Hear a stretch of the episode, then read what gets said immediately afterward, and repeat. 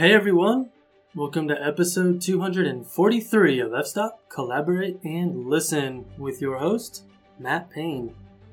This week on the podcast, I was joined by Murray Livingston, a South African landscape photographer and freelance architect who actively practices a contemplative style of photography while living out of his off grid van. On this week's episode, we discuss how Murray's study of architecture has influenced his approach to landscape photography, the roles that landscape photography and being in nature have in his life, the creative process, and so much more. Over on Patreon this week, we recorded a bonus episode for people that are kind enough to financially support the show over there. Murray and I discuss how landscape photography is a form of thought and thanks to our newest patrons for supporting the show financially, including Craig McCord and Adam Clown. I really appreciate you. Okay, let's get to the show.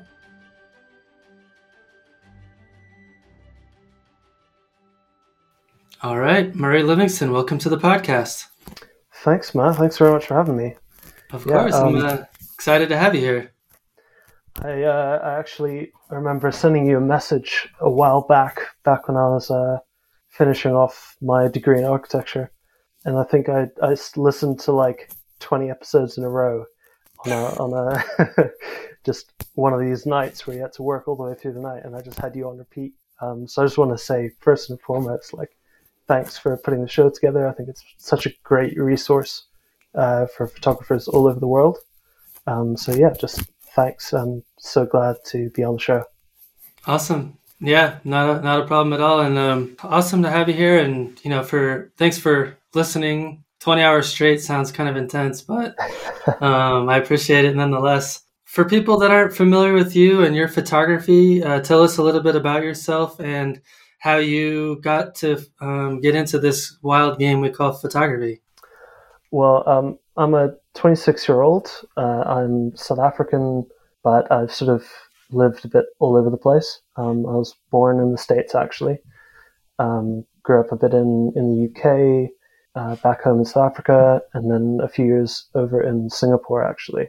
Um, so huge mix. Um, but then ended up coming over to the UK uh, to study at university, um, where I, I did two degrees up in Edinburgh in Scotland studying architecture. Wow. Um, so that that's kind of like uh, I don't want to say the day job, but uh, photography has always been like a, a, a passion of mine, a hobby.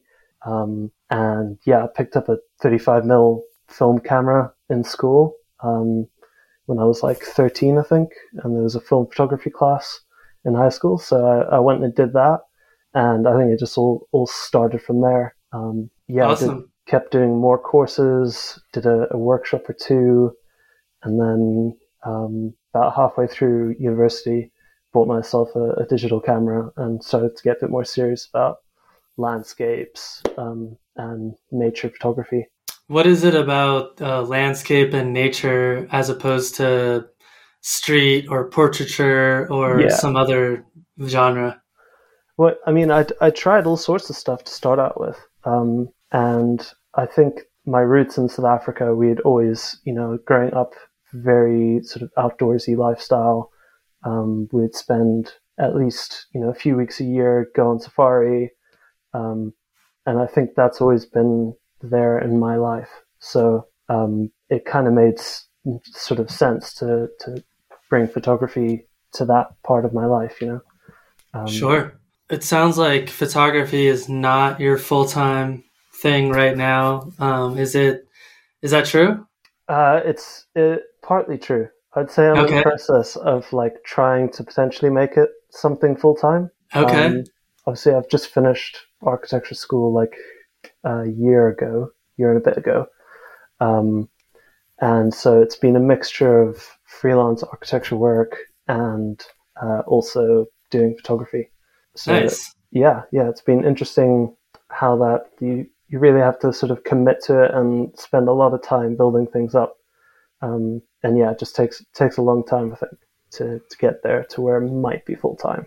It seems like uh, freelance architecture, and correct me if I'm wrong, it seems like that might be a pretty good career path in terms of being able to kind of do that on the side to supplement your income if photography is not working out because I'm guessing you could probably do architecture from anywhere.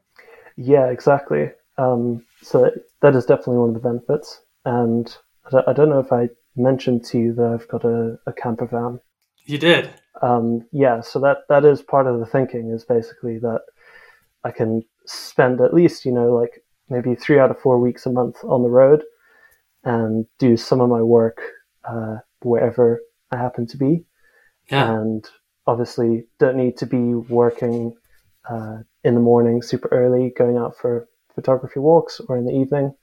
Um, you can get the work done in the day when maybe you're not even really wanting to make photographs anyway.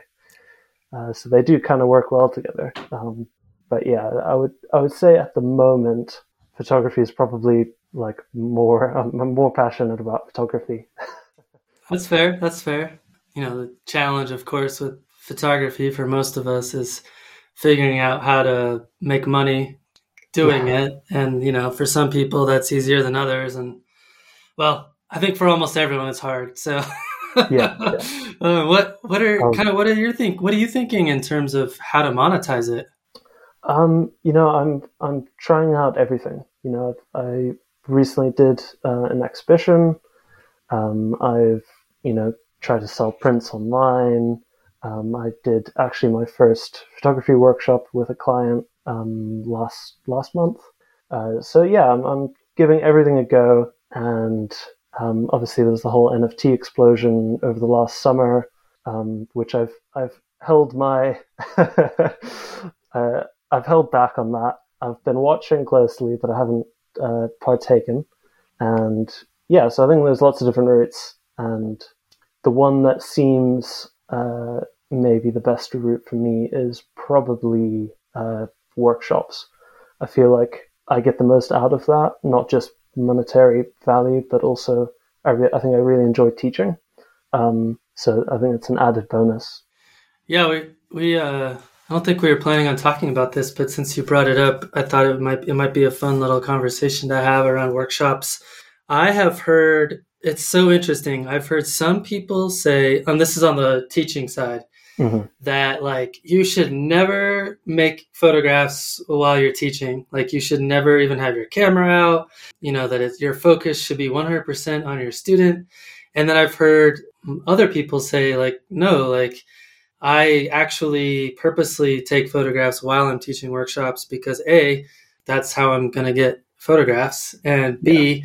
my student learns by watching me engage in the process. So I'm curious, uh, what is your approach to that, Ben? I think I'm definitely more towards the latter uh, side of that that argument or that uh, spectrum. Um, yeah, I think part of it is like people come to watch your pre- creative process. Mm-hmm. So it's not just about uh, teaching them, you know, or looking at the back of their camera and changing their composition for them or something. Um, them watching you and how you work a scene, where you place your tripod or your camera, how you stand. Um, yeah, I think all of it is part part of the package. It's it's, uh, and I mean, if if they want to be more focused, then they can say, you know, do you mind coming and helping me with the camera or something? So sure.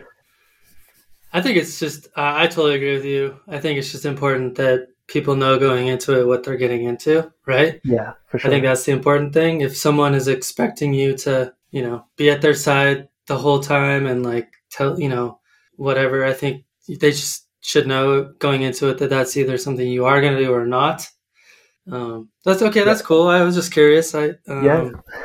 I've heard a lot of people passionately talk about how you should never make images while you're teaching. And I personally, like, that's not how I learned. Um, yeah. I learned by being with people who are better than me and watching them how they work and stuff like that. So cool. I'm glad we agree.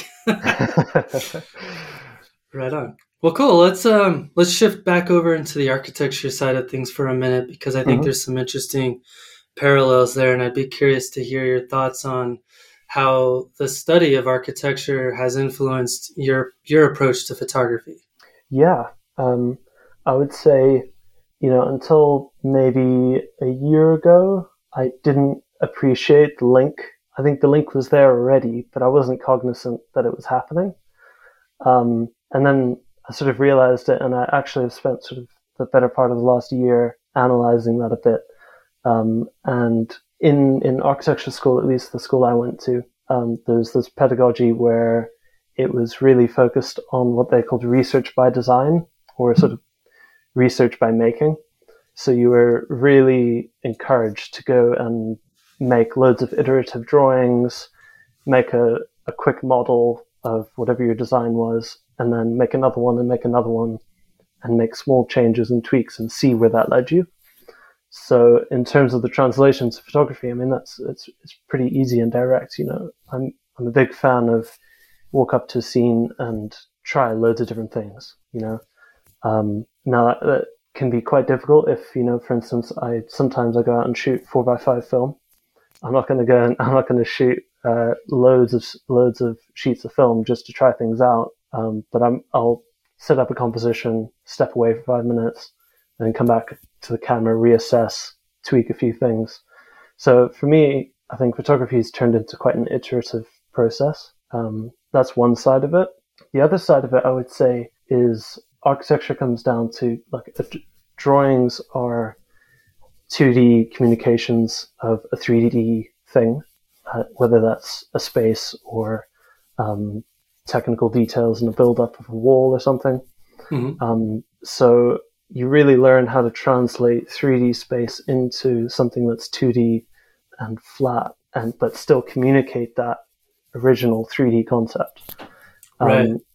So I think that's given me a good, uh, yeah, it's, it's given me a way to think about space and photography, where you need to create depth in an image, um, how the light comes through scenes, um, and being able to not predict, but imagine how a scene will look with light and how that'll translate from 3D to 2D.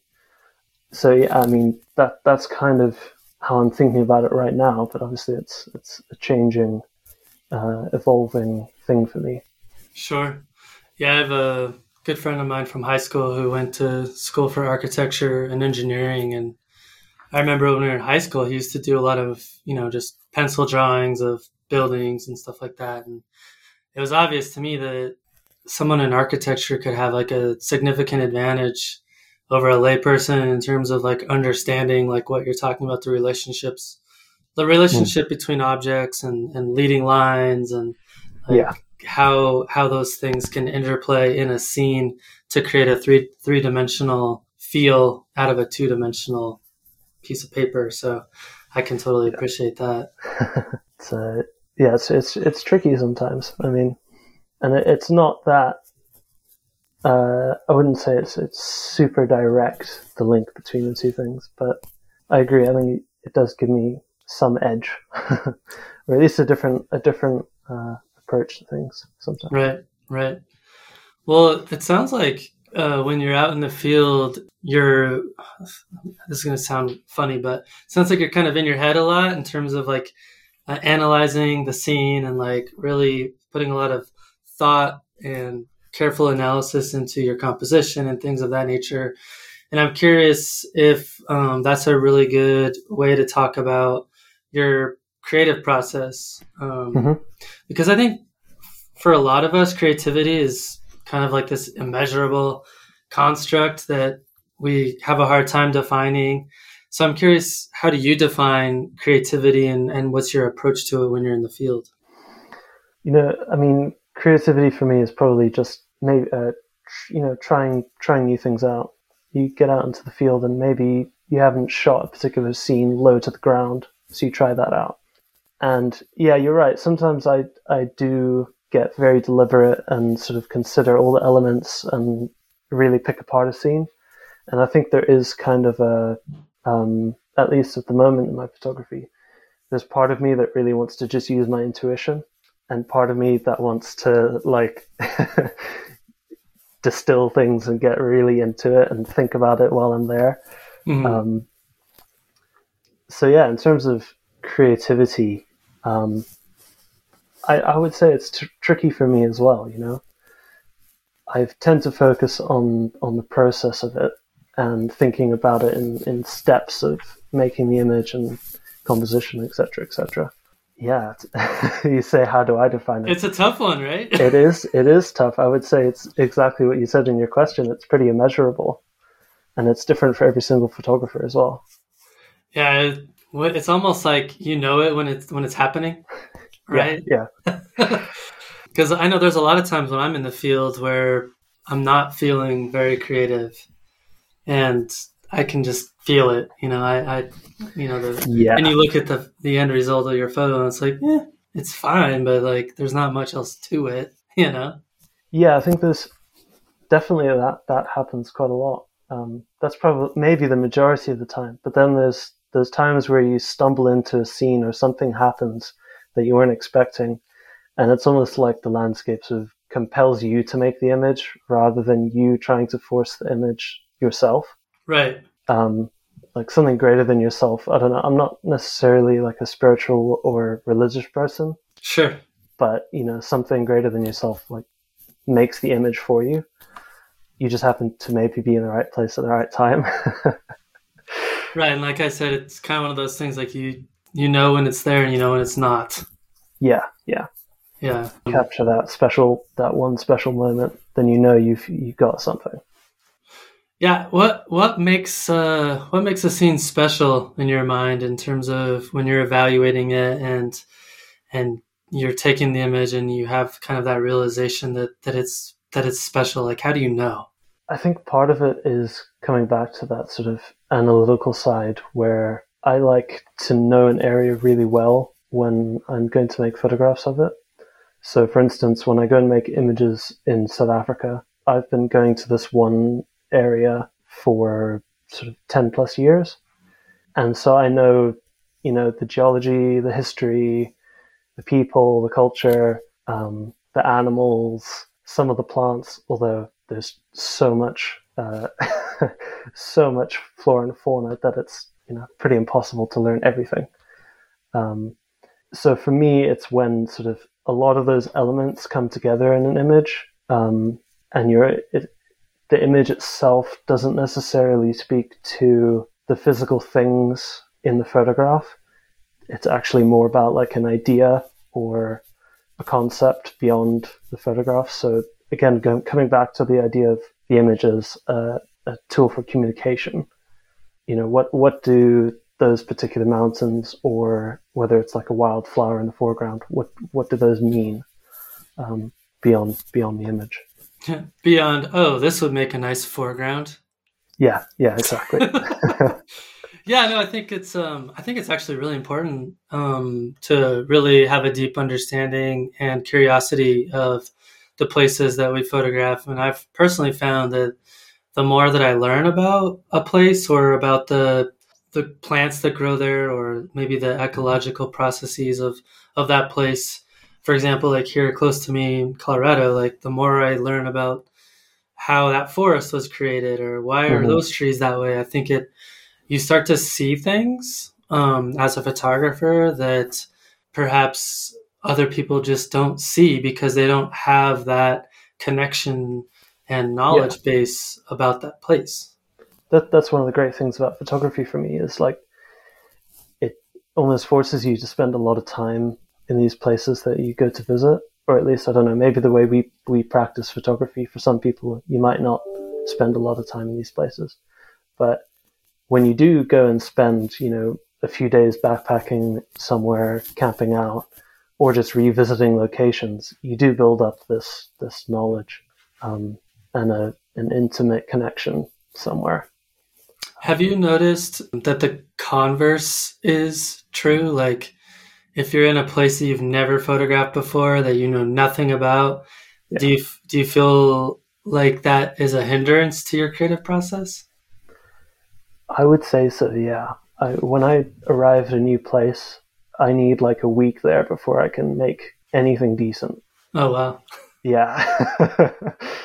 Um, I don't, I don't know. That's just i don't know if it's you get a bit psyched out and you're like in your head about oh the conditions aren't right or maybe this would look better in the morning or in the afternoon or um, but yeah i mean e- even I was on a recent trip up in Scotland, uh, and I went down this one glen, and I literally couldn't see an image anywhere for like three days.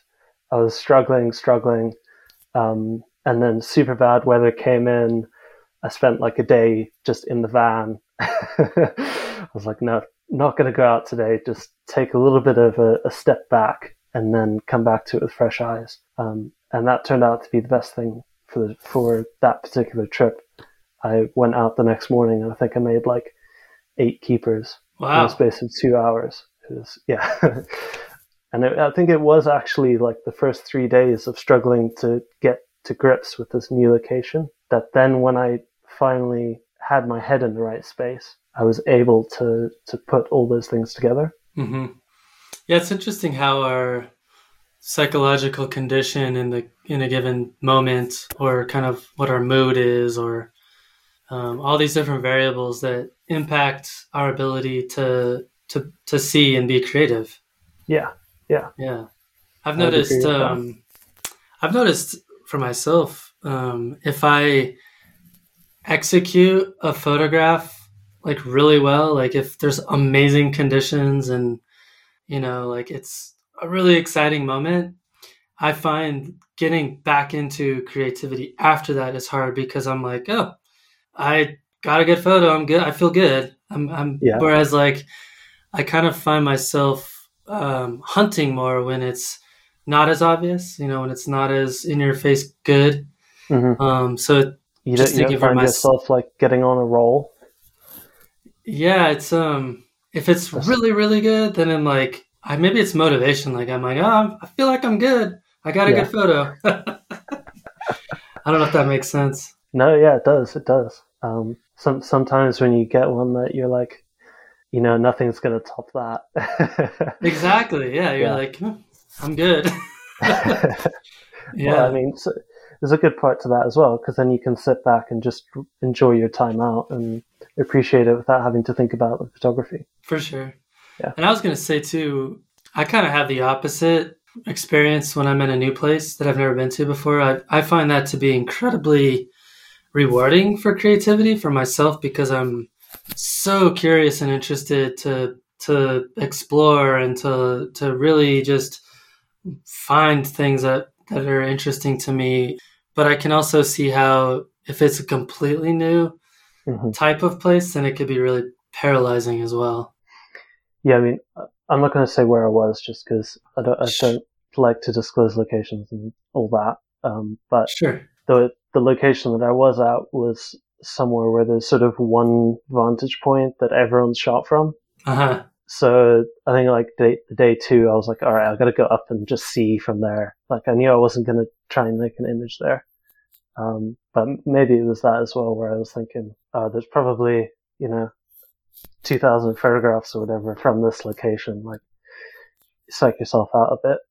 Yeah, I could see that. I think that's one of the reasons why I try to avoid those types of places because I think you, because you've seen that image so many times yeah. that it kind of for me anyway, like imprints this impression into your mind about what to expect.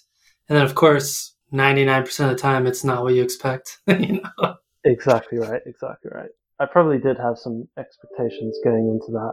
Um, but it, I think it turned out that the view from that particular point wasn't actually the best view. gotcha. So it was just sort of the most accessible. Um, and yeah, I mean, it tur- turned out for the best in the end, I think. So sure.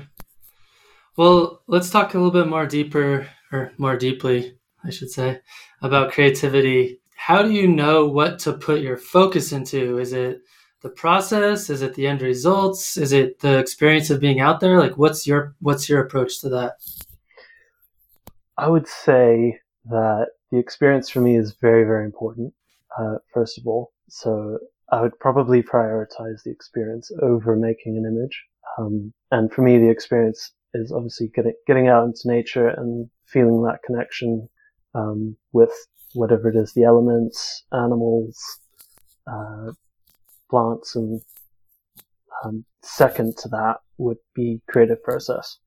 Um, I think it, for me, it, it trumps end results. I think if you've got a solid creative process that's founded in good ideas, you've done your research, um, you've got good aesthetic values, you know, you're, you're building, uh, strong images and they mean something. If you're creating meaningful work, then your end result will come with that. Um, what do you what do you think the relationship is between the experience that you're having in nature and the um, the process?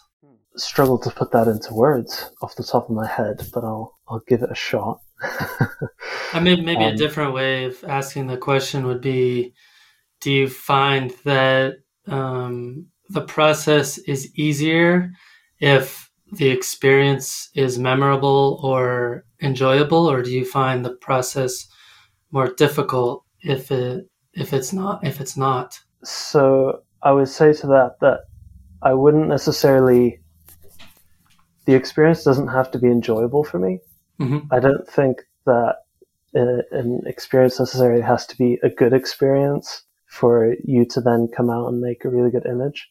Sometimes, you know, really slogging it up a mountain through snow and rain and whatever and super harsh wind, the experience of being like battered by the elements then gets you into the right mindset to make an image that's maybe moody and grungy um, and incorporates that experience into the visuals. So, uh, yeah, I mean, the, the experience can be good or bad. It's just, I think if you're able to translate that into your image, then it's probably a bit more, you know, you come away with a more successful image in the end. Sure. Yeah, it's uh, it's interesting. I've had conversations with some photographers who um, say that if they're not comfortable, like if they had to work really hard to get to a location, or you know, mm-hmm. like maybe they have an upset stomach, whatever it is, um, that it's almost impossible for them to make a good photo.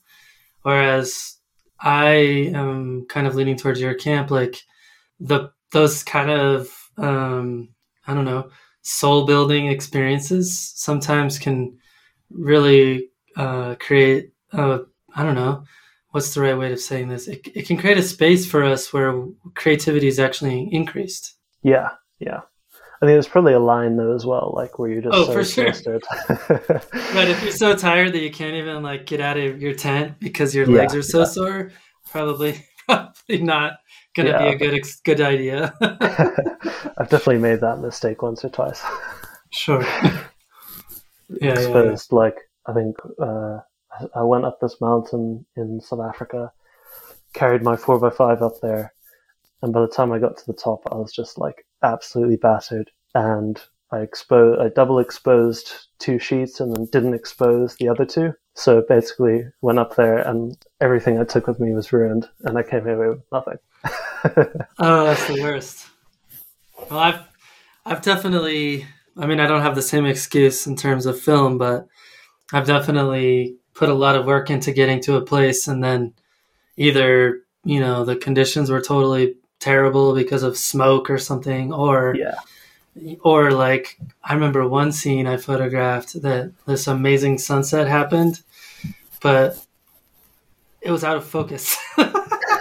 Which is oh, just no. so embarrassing, you know? It's oh, like no. how, how many times have you used this camera, dude? Like come on. but it happens, you know, like especially no, when you're when you're tired or or like the combination of being tired and being just so excited because of what's happening in front of you. It's like yeah. it creates a lot of potential for a mistake. but I mean, I think that's why it's important to place the experience first over results. Because if you're only about results, then you're going to be disappointed a lot. Yeah. Um, well said. I uh, that, was, that was my experience. I mean, I think probably man, twenty like 2013, 14, and 15, I was obsessed with results and obsessed mm-hmm. with like these photographs that were I had seen other people make, and I'm like, oh, I need to make photos like that. Mm-hmm. Um, and of course, I didn't because you know nature does its thing, and mm-hmm. and yeah. um, and yeah, I was like, I was ready to quit photography. I was like, this is not fun at all. But then I had a few experiences where I decoupled my expectation of end, of the end result from the mm-hmm. experience and put more emphasis on the experience. And man it's so much more fun. And also it's a spark for creativity because you don't have that baggage of expectation that you're carrying around with you you know? Yeah. And i mean i'd also add to that that um, going out and making really bad images is probably a good thing. You know it's going to lead you down the path towards something that you're eventually really happy with. Um, you know you're not going to just go out and all of a sudden make you know the image of your life. That's just not how it works. You've got to put in the work and go and really spend a lot of time doing this thing photography and eventually you might get there. Yeah and not to uh not to bring the topic up again on this podcast but i feel like if your mindset is to kind of chase those scenes that you've seen everyone else make and expect that you're going to have the capability or experience to make the same image that you saw it unless you have exceptional luck it's just not going to happen you know? And I, I feel like for a lot of people that's going to become a huge letdown so mm. that's why i always encourage people to to just seek out things that interest them i mean of course if that's the type of scene that interests you that's cool just know that it's probably not going to look the way you think it will you know yeah, yeah, well said. Well said. Yeah. And maybe other people just have a much higher tolerance for failing on their personal expectations of, of something. But I'm one of those people that like if I put my mind and my effort into something, I kind of expect results, right? Right, right. And and that's just the way I'm wired. But maybe if you're not that way, then it's no big deal. I don't know. I mean, I would I would just say like if you if you are like that, just be like a little bit more self-critical in a, in a way. I don't, I don't want to say that in a sort of negative sense to get yourself down, but more just in a way of like, okay, like this didn't turn out exactly how I thought. How can I do it better next time? Right. And I think that comes back, that goes back to the sort of iterative process that I was talking about of you know, how can you just take it one photograph at a time and improve each time you make a new image. Right. Have you had the experience of uh, your quality of your images goes down over time? Like, have you had that experience? yeah, I mean, I would say I'm trying to think of um, sort of periods of ebb and flow. Mm-hmm. I think there was probably maybe like six months between two different projects that I was starting to work on where I got into a good flow with one project Mm-hmm. And then uh, came back and it was sort of middle of COVID, lockdown, all that sort of stuff. And I think I didn't make an image for like five months. So, I mean, I don't know, not making photography, I guess that counts as uh, bad images as well. But Oh, absolutely. and then uh... after, after that huge sort of hiatus, it definitely was a struggle getting back into it for, for a little while. Um, and it was yeah again just that process of like you got to get out there spend the time force yourself to try and make images even if you know they are really really bad which some of them definitely were but then you get the one the one image you know that's like oh that's interesting let's explore that a bit more i personally have put some thought into this because i've had it happen to me many times over the years and i think when it happens to me, it's usually after I have like a really fantastic experience, mm-hmm. like of creating an image that's just amazing, like exceeds all expectation in your mind. And I think everything else after that for a little while is kind of blunted. You know, it's like, yeah, it's okay. And then I think you, um, well, I think me, I am just less curious because I'm like, eh, it's not as good as it was that one day. And I need time in between yeah. sessions to kind of reset that that jubilation. I guess I need I need that time. In your in your own creative process, do you work in sort of projects, or are you going after single images, or how how do you work in that way? Yeah, I would.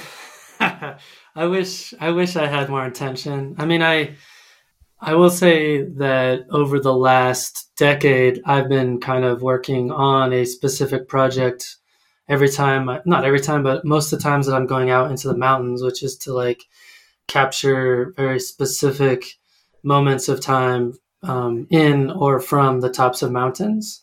Yeah. Um, which is a fairly literal project. It's not like trying to piece together some idea of like, you know, decay and growth or something like that. It's mm-hmm. not as mm-hmm. um, abstract as that. Um, so I think for me, most of the time, my creative process is is centered around curiosity. Okay. Um, I find that the when I make the best images, it's because I'm truly curious about the place that I'm in or the the types of um, the environment that I'm finding myself in and figuring out how to translate that curiosity into a photograph. Right. So, so it's not about like, or there's not anything where you're thinking, okay, how's this going to fit in with other photographs in a portfolio or something? Yeah, I almost never. I I was working for a while, and I'm I still do this, but I I was working for a while on a project of like forest floors, like what does it look like on the forest floor, kind of a thing. Yeah. But that starts to get super repetitive and harder. I find it harder and harder to find images that are exceptional um, when it comes to that kind of stuff. So yeah, no, it's. Uh, I wish I had more ideas of projects and things like that, but it's just not the way that I've been focusing my attention. Although it probably would be wise to try to. What about for you? Well, I don't, I don't know. I guess everyone works slightly differently. Um, if you know, if if going on, if focusing on like one image is working, clearly it is because you've got some amazing uh, photography then oh, thank you. keep going with that, right? What about for um, you though? Like, what are, are you focused on um, projects, or are you just trying to make images that are compelling?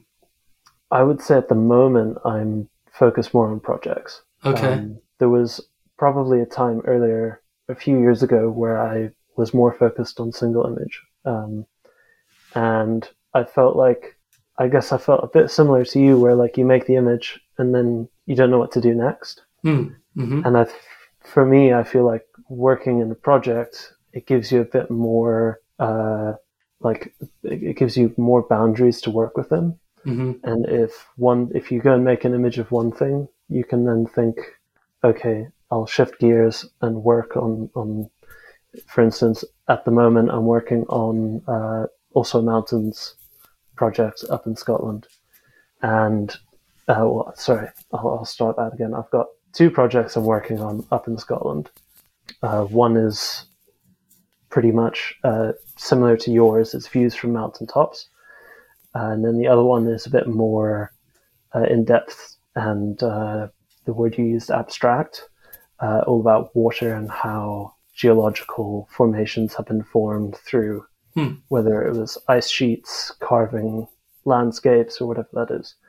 So bouncing between the two projects, I've found that like whatever the, my mood is or the conditions, I can go to woodland and make photographs of a waterfall. And then the next day, if I'm not feeling like that, I can go and hike up a Munro and take photographs. And I still feel like I'm being uh, productive. Mm-hmm. no, that's good. I, because I, you know, the way I approach photography most recently, last couple of years, is I like to go out for like, you know, seven, eight, nine, ten days at a time and just really immerse myself in a place. But there are definitely days where I'm not motivated, you know, like, eh, I think I'm good today. Like, I'm just going to drink beer and eat some chips and salsa or something like that. But I feel like if I had more of that kind of focused direction, I would have more intention. I feel like there's a some pros and cons to that though, right? Because I I can see how if you have that focus um, on a project or several projects where it would give you something to work towards and and and you're seeing those things and you're in the field like you're noticing things that might fit into that mm-hmm. but i'm wondering if there's a downside where you might be skipping things that are of interest to you that don't fit into those categories yeah i mean i guess that's you've got to give yourself the the freedom to explore new ideas beyond the whatever the projects are that you're working on. I mean, I, I definitely for myself, I wouldn't ignore something if it caught my attention. That's that's probably the priority. Is like if something catches my attention and I think it'll make a good photograph, I'll try and make the photograph regardless of whether it's going to fit into a project or not. If it happens to then fit into a project, then great. Uh, but yeah, that that's not necessarily the priority, but it, it just gives you some loose framework to work within. I think. The other thing about working in projects that scares me a little bit is curation and knowing when you're done. Like, mm-hmm. and maybe there is no endpoint in sight, but I, if I'm working on a project, I like to feel like that there's an end site, there's like an end game, you know, like I need 27 photos of this subject or whatever. Yeah. And I, I'm wondering if you have that in mind or if you're just focusing on that idea until you feel like you have a strong enough body of work to put together. Like, what is your thought process there? Well, not having finished a complete project yet. I mean, I'm, you know, quite young, 26, right? So I'm sure. still working through this myself. Um, it was interesting putting on uh, a little exhibition of a current project that I'm working on that isn't finished. So I sort of forced myself to do that, and it was 12 images, so that's a pretty small body of work. But I think you realize, okay, there are certain aspects of this project that I could expand on. Um, there are bits where it's lacking, uh, or you know, one particular image was really, really strong and that worked. And I got good feedback on that.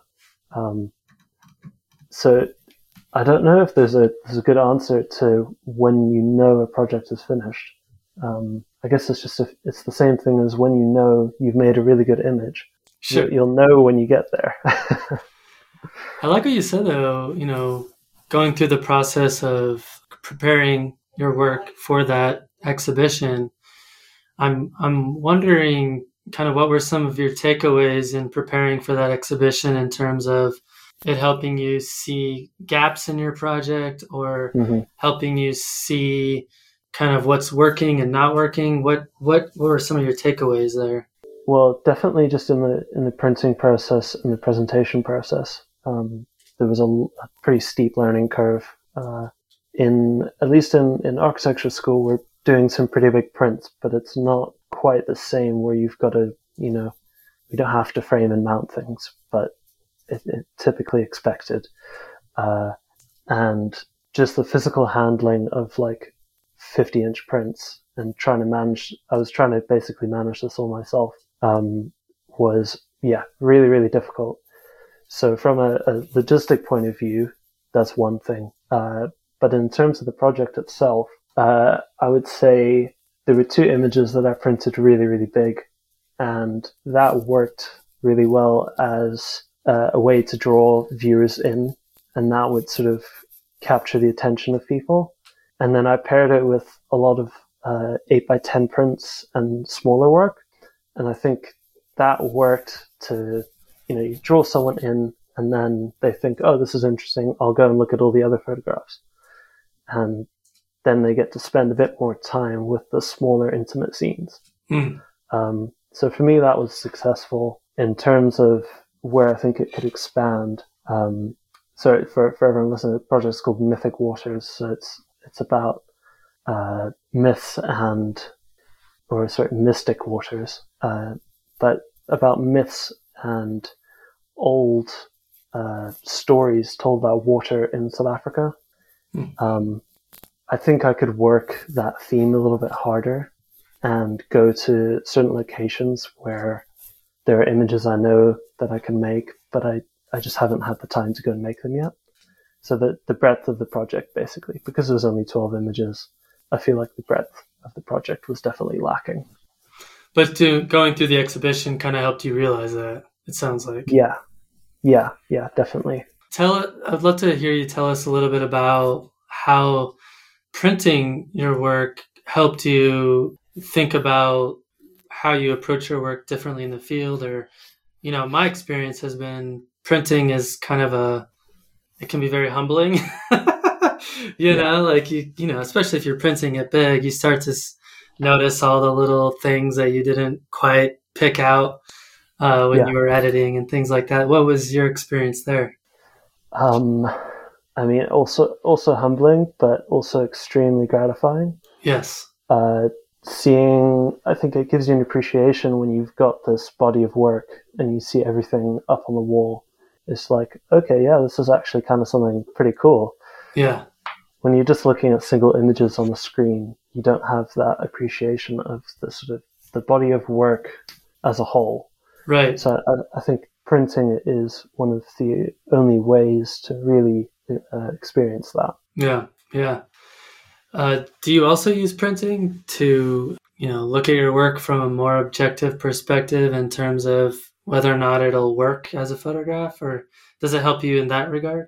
Yeah, definitely. I I would say there were half a dozen photographs that I printed and then realized that I, I actually I don't like these Mm. and they don't they don't work in the project. Or Uh-huh. maybe there was a there was probably one or two that I did like, but they just didn't work in the project. Um, definitely, objectively, it, helps you to be objective because you can you know flip it upside down, look at it uh, in a whole different bunch of ways, print it on different paper stocks. Um, I've got a little printer at home that I sort of play around with. Um, but yeah, definitely super helpful to assess images and see whether they're successful or not. Right. Yeah, cool. How did you come up with your project idea um, for the M- Mystic Waters? Myth- Yeah, Mystic Waters. yeah.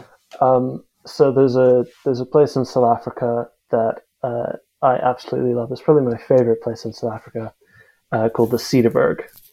Um, it's this sort of collection of sandstone and very arid uh, sandstone formations, super arid. There's like two really small rivers that run through it. So there's this really cool contrast between uh, the absolutely barren desertous landscape and then life sort of sprouting from uh, the rivers. And then there's also this whole history uh, with the people that used to live there sort of thousands thousands of years ago. Um, and there's uh, old rock art on Oh, some of the different formations. Uh, so you can actually go and like read sort of uh, studies that have been done about the different characters that they were drawing, and so Oh. hence all the, the myths. So it, it came about as uh, an understanding of the culture that used to live in this landscape. So it's like an exploration of two ideas at the same time, almost like the contrast between the stark desert and water and how the water helped carve it, but then also the stories that are embedded within those rock told by the people who used to live there. Exactly. Yeah. That's really cool. Yeah. How, how was it received by your audience? Uh, I got I got some really good feedback. Yeah. Um, there there were a few people that came through that I was like, oh wow, cool. I, did, I didn't realize they were going to come and have a look. Uh, so I was yeah really chuffed with that and first exhibition. So it went very well overall. overall, a, a good experience to have done that. Awesome. Uh, maybe this is a good segue to ask a different kind of question. I'd be curious to hear you talk a little bit about what role uh, outside influences such as art, history, and design and poetry play into your um, photographic process. Yeah, sure. Um, I would definitely say that these all have a role to play. Um, in in addition to a lot of other things. So having, I mean, having studied architecture, um, we had quite a broad syllabus. So, for instance, one course I took uh, was all about reading um, philosophy behind design and aesthetics, and so that was uh, one influence. We read uh, a lot of phenomenology. I don't know how versed you are in uh, philosophy and things like that. Uh, well, I did study philosophy in college and I enjoyed Right. it, um, but I would say that it's not something that I spend a lot of time in currently. Yeah, yeah. No, I mean, I, I bounce back and forth between a few different things, so I'm not not claiming to be an expert in anything, but definitely uh, a few a few readings that influence me. Um, and recently, I've been getting into sort of some of the Zen readings, Hmm. uh, and thinking of sort of photography as like a ritual or a ceremony, Hmm. um, and increasingly more so actually the walking and hiking that you got to do beforehand, and how maybe that that's got a role to play in the f- photographs that you then make afterwards. Um, that that's one one good example. Another I would say is probably film, which uh, wasn't in your list, but a lot of uh, directors I think really influenced me. Um, one example would be Akira Kurosawa, who's a Japanese filmmaker. Um, Seven Samurai, Rashomon, probably some uh, popular things that people have heard of. And just the way that he like moved the, the camera around or moved subjects in the scene uh, or used weather as movement. He was a big proponent of using multiple types of movement to create a visually appealing uh, image. And then, I mean, there's a whole whole list of other directors that I would say influenced me. Um, and I would just I would add to that that the, the outside influences. Um, I think it's good to just have external sources rather than just looking at photographs. Mm. Sometimes that can be quite insular, and a lot of people get sort of hive mind, and you're all thinking similar things. Mm-hmm. And then all of a sudden you throw in like I don't know whatever it is Zen philosophy, and it, it's just a curveball to help create uh, help you think in a different way. Hmm. I'd be curious for you to reflect and discuss on um, some specific examples of how that outside influence has translated into making your photograph something different or unique or personal.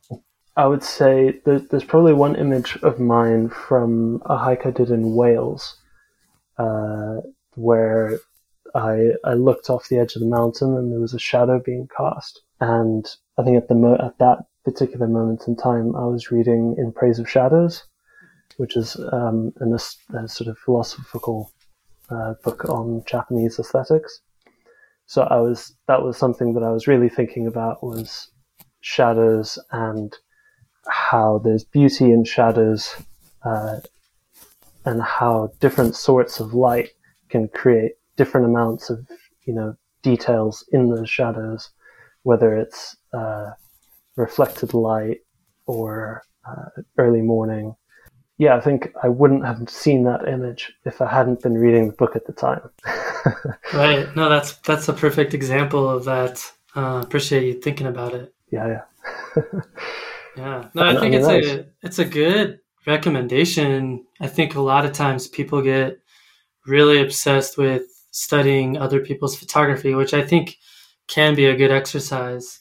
Yeah. Um, but to your point, I think what can happen is everything becomes kind of homogenized, like everything starts to kind of look the same. Mm-hmm. Um, and I think to your point, that's that doesn't. I mean, that's not that doesn't make for super good photography, in my opinion. Yeah, I mean, it's cool when everyone's creating new stuff. So it, if if you go out and you know don't just look at landscape photography, look at all types of photography. Even that's like a good way to bring in outside influence. If you go and look at street photography or fashion photography or something, that might be more approachable than philosophy. uh, but I think it'll it'll bring with it new ideas. Right. I know a lot of kind of influential landscape photographers have talked a lot about studying, you know, the Hudson School painters and things like that, where they have these yeah. super grandiose mountain scenes with insane light. And I think you can see that influence on a lot of the contemporary landscape photographers that have emerged, especially out of the west coast of the United States.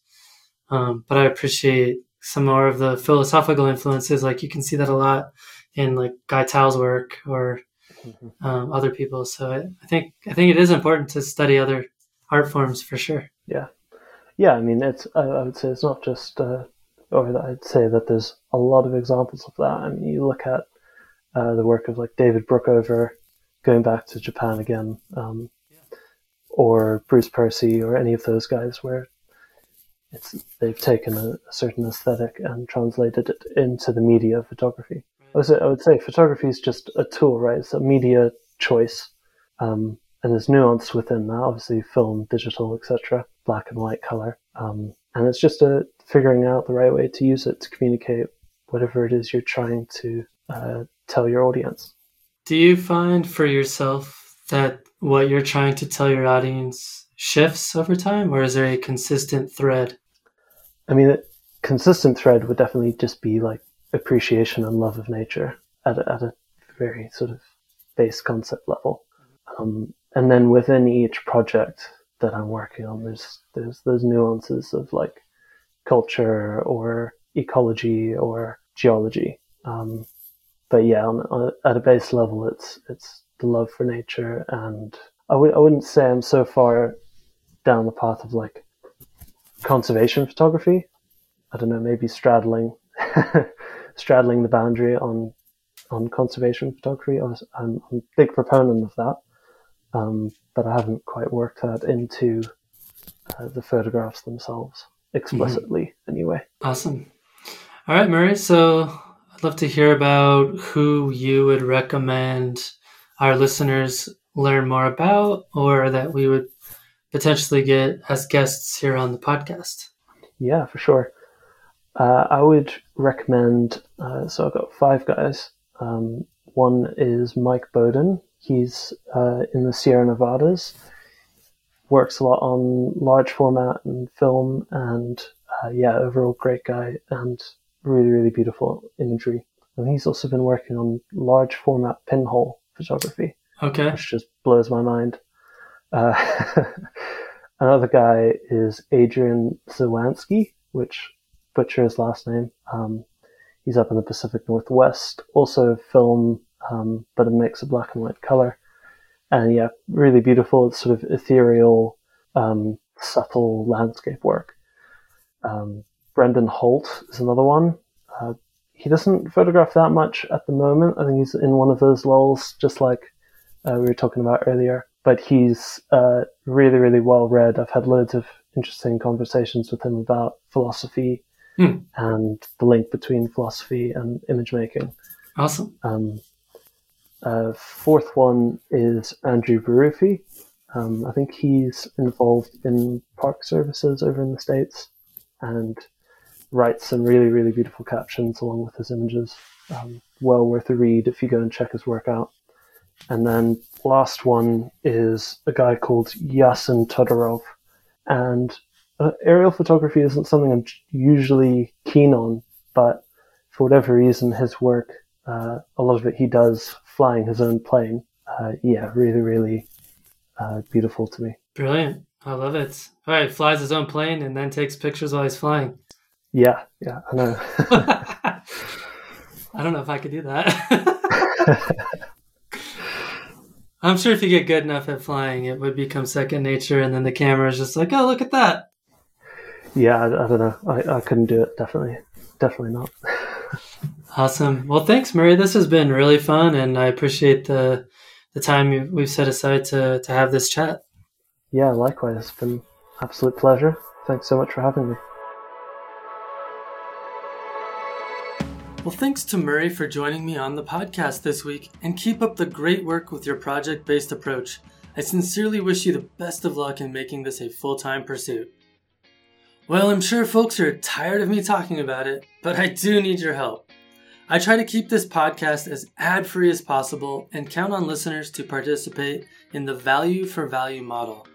Instead of telling you about how you should buy stamps from postagebangers.com or a new mattress from 1 800 Mattress Bros, I depend on you to give me some of your money, whatever you think is fair.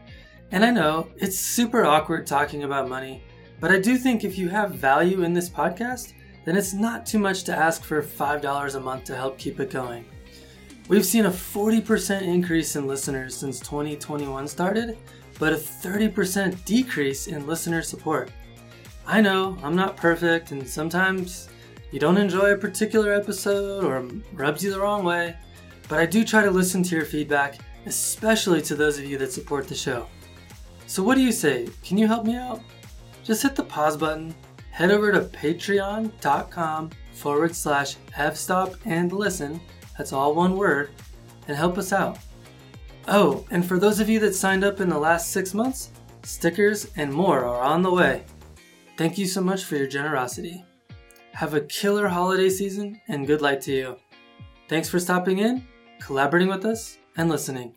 See you next week.